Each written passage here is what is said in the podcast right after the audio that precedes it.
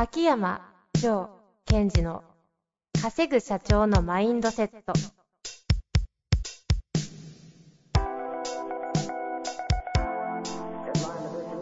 なぜ一流の経営者たちはぶつかる壁を次々と越えられるのか。そこに隠されたマインドの正体。ポッドキャスト「稼ぐ社長のマインドセット」は上場企業から中小企業まで。エグゼクティブコーチングトレーナーとして人材開発を行ってきた秋山城賢治が経営や人生で役立つマインドの本質について分かりやすく解説しますこんにちは、遠藤和樹です。秋山城賢治の稼ぐ社長のマインドセット。秋山先生、よろしくお願いいたします。よろしくお願いします。なんですか、その、ふ、ふにゃふにゃ声は。今、始まった瞬間に暑くなって、カーディガン脱ごうと思ったら引っかかって、ワジワジしてた子で。はい、大丈夫です。そその声が漏れたと。はい、行きましょう。はい、行きましょはい。う。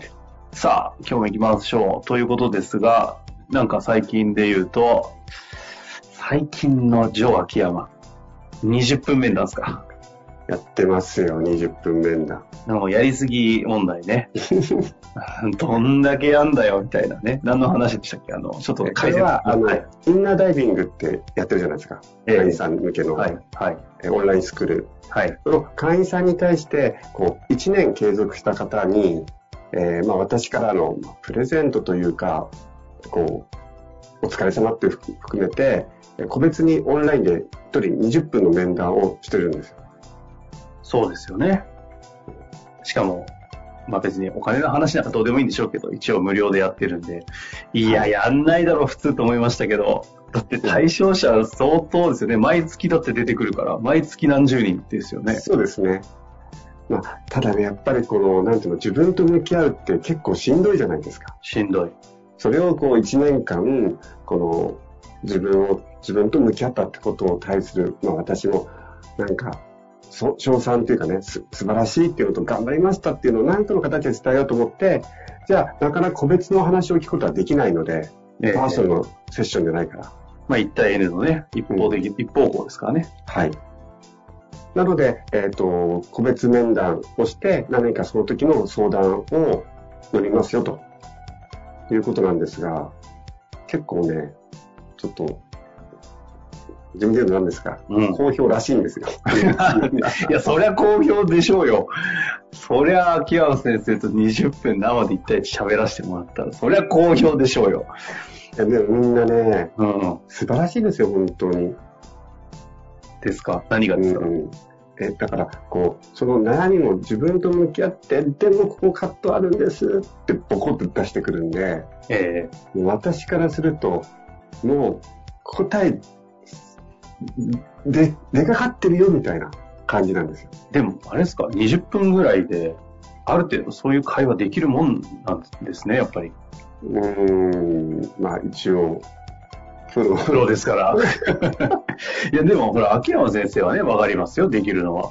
でも、相手の方も皆さん、なんていうんですか、わずか20分で、秋山先生、うまくそうやって、まあ、ある種活用して、自分が引っかかってるところをグッと持っていけるみたいに使える、そのある種クライアント力がすごいなと思うんで、いやーそうですね。あそれをやっぱり見てても、あのー、1年間その人のペースで、そのインナーダイビングってコンテンツを使って磨いてきた。ところが、比較対象がいないから、自分がどれだけそういうのが上手くなっていくかっていうのを、なっているかっていうことが、多分実感がないんでしょうね。うん、でも実際じゃあ20分でそうなるってことは、皆さんそうやって、なんていうんですか、内観力が伸びてるっていうことですかね。んそうですねことなんですかね。うん、もちろん。うん。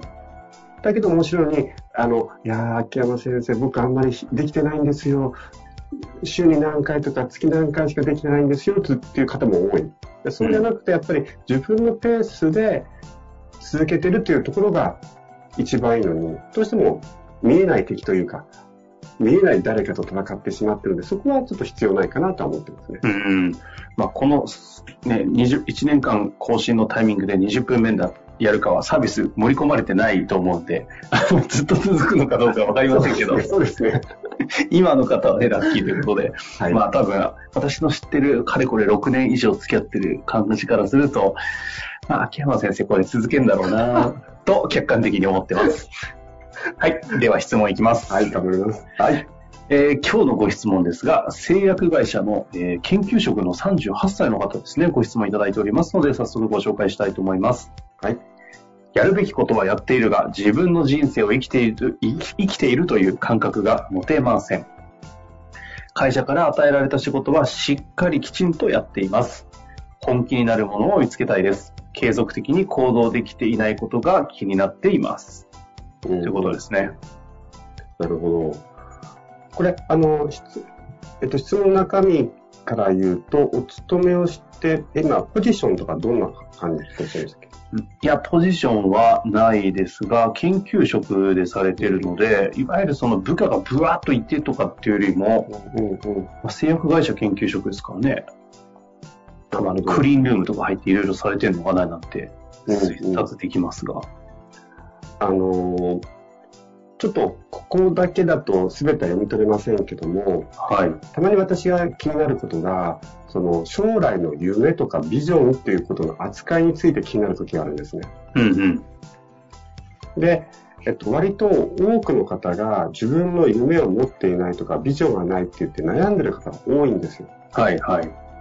で、ここは私はちょっと、こう、なんていうか疑問を投げかけてるっていうか、こう、割とみんなが夢とかビジョン症候群になってる側面もあるのかなと。夢ビジョン内症候群ってことですね。そうそうそうそう。だから逆にそれがあることはいいことで、ないのは悪いことだみたいなね。逆にそれが見つかれば僕は頑張れる。だけど見つからないから頑張れないっていう風になってしまう。うんうん。なんかそんな風潮があるような気がしてるんですよね。はいはい。で、えーっと、一つ私のこれ憶測になってしまうんですが、ええこのようなことを思ってしまう方っていうのは、もしかすると、そのビジョンというよりも、いわゆるミッションっていうものに、こう、コミットしていくとか見つけていく方がいいのかなっていう感覚は、この文章の範囲ですけどね、うんうん。するんですよ。使命を見つけるということもビジョンを見つける以上に同等に難しい気もしますけれども。で、それは、例えばこの方は研究職でしたっけ？そうですね、研究職とあります。で、えっと、まずね、与えられた仕事はしっかりやってるっていうこことじゃないですか。はい。で、やっぱり、えっと、自分がすべきことは何なんだっていう問いかけをした方が、えっと、本当に自分が、えっと、なんだろう、生き生きとやっていくっていうのが見つけやすい人もいるんですね。うんうんうん。だから、えっと、自分がまあどちらの方がいいのかなっていう探し方の一つのやり方なんですが、したいことは何だろうっていう言葉と、すべきことは何だろう。僕が本当に命をかけてとか、えー使命ですからね、エネルギーをかけて、すべきことは何だろうっていうふうに問いかけていくと、えー見えてくるかどうかっていうのを自分の中で一回チェックしてもらいたいんですね。これ今の言葉、まさに、あの、それを踏まえた上で面白いなと思うんですけど、この方のおっしゃってるのが、やるべきことはやってるが、うん。自分の人生を生きてるという感覚が持てないと。このやるべきこととは一応やってるっていうふうにありますけど、ちょっとこの辺のニュアンス、秋山先生と言ってるすべきこととなんかずれてる感覚もあるんですけど、どうなんですかね？あの、このね、まあ、私たちの手がからこの文章からなんですけども、私がね、その自分の人生を生きているという感覚が持てないっていうのは、えっと、何をもってし、どういう人は自分の人生を生きているという感覚が持ててるのかなというふうに、この人は判断してるかということをちょっと見てないんですよ。うんうんうん。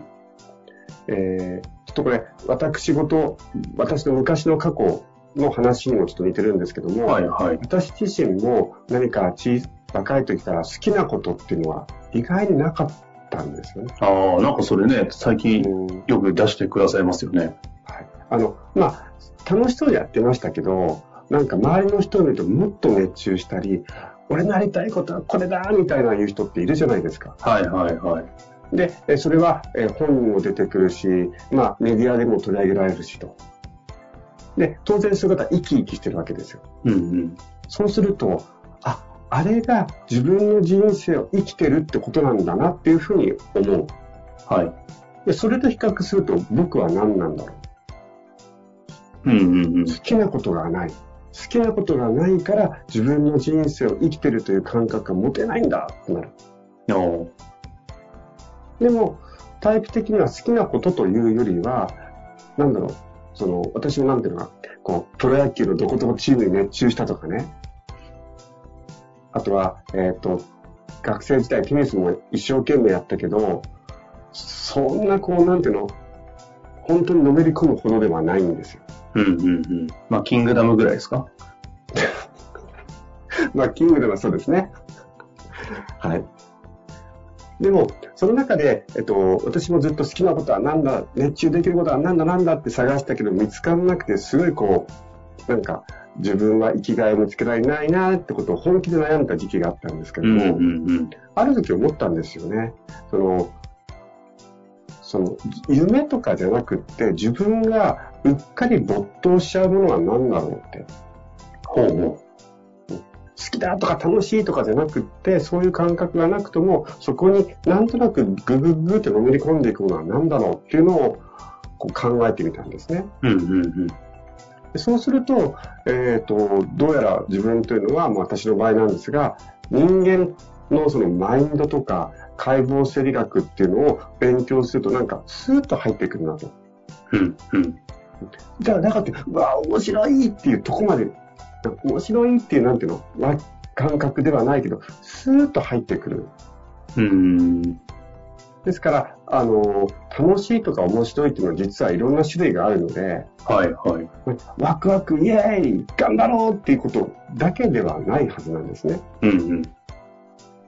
ですから、えーこの質問者の方とか、あとは夢がない、ビジョンがないっていう悩んでる方は、一度自分自身が取り組ん取り組んでいるものの中で、何かこれだったら滑らかに動けるなとか、スーッと自分の中に染み込むなとか、うんうん。気づくと、なんかそこに対して、えっ、と、時間を忘れてっていうことでなくていいので、のめり込んじゃってるものは何だろうと。